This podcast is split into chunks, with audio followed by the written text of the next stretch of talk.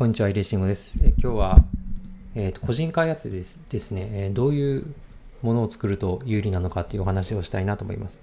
で、そのまず個人開発のメリットとしては、えー、元手がかからないというか、自分で開発ができるんだったら自分の時間しか使わないので、えー、ですかね、こう毎月こう減っていくお金としてはサーバー代とかドメイン、まあ、ドメインは年に1回ですけど、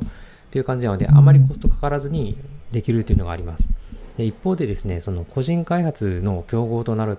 相手とすると、え、ー、と、スタートアップだとか、その、まあ、いわゆる大企業とかにな、えー、もうちょっと大きそうな企業になると思うんですけど、そういうところからするとですね、逆になんか、えー、なんか新しい新規事業をやるってなると、とにかくお金がかかるんですよね。そこに割り当てるエンジニアさんとかデザイナーとか、その、まあ、企画を進める人とか、もろもろあるので、もう当然その、そこそこのこう市場規模がないと全然、えー、元が取れないので参入しようという気にならないんですけど、一方でその個人開発の場合は、えー、市場が小さくても全然大丈夫、えー、というところがまず強いなと思います。というのも例えば、えー、有料のユーザーさんが1000人ぐらいいて、まあ、月に10万とか20万とか稼げるようなサービスを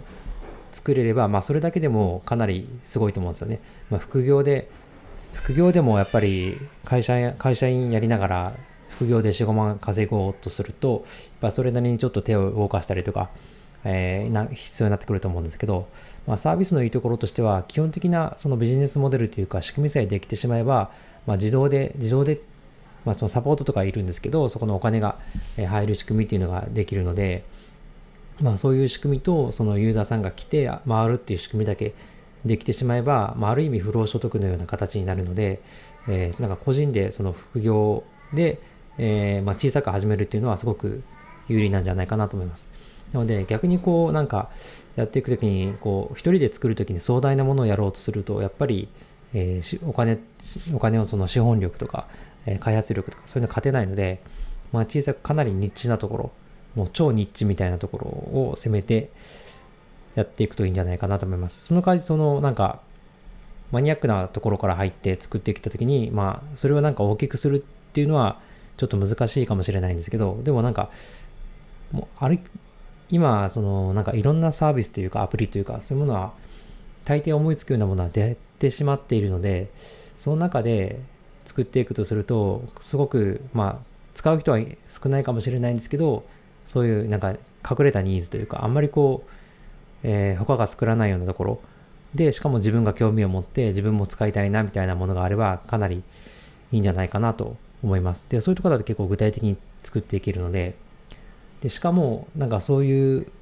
えー、なんですかね、ところでいくと、競合が、競合が少ないので、それを作った時に、それを使いたい人にこう、アピール、PR すると、もうかなり食いつきがいいと思います。で、そういう、まあ、結局その選択肢がないからですね。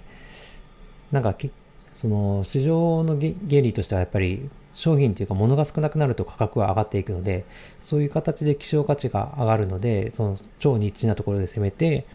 で、それを使いたい人にこう、えー、お話ししていくと、それだけでも結構、まあそういう小さいコミュニティとかで紹介してもらったりとかするので、かなりいいんじゃないかなと思います。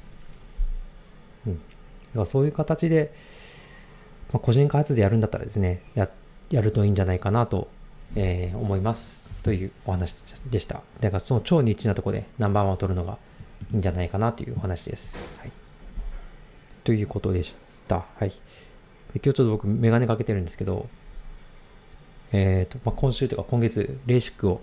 やってみようかなと思っています。今までちょっと怖くてできなかったんですけど、まあ、もういいかなと。結構普及してるので。というので、今週末に行ってこようと思ってます。という、まあ、近況でした。はい。ではでは。